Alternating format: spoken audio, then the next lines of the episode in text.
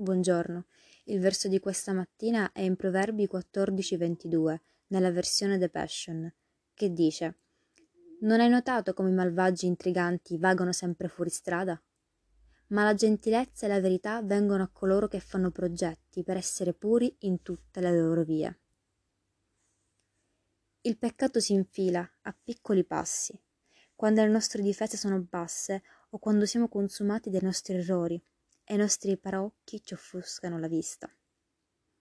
Così scendiamo a compromessi, giustificando il male per puro istinto di sopravvivenza. Questa mattina prendi una posizione, non giustificare il male, ma meditiamo il bene, così troveremo grazia e fedeltà. Amen. Che Dio benedica la tua giornata.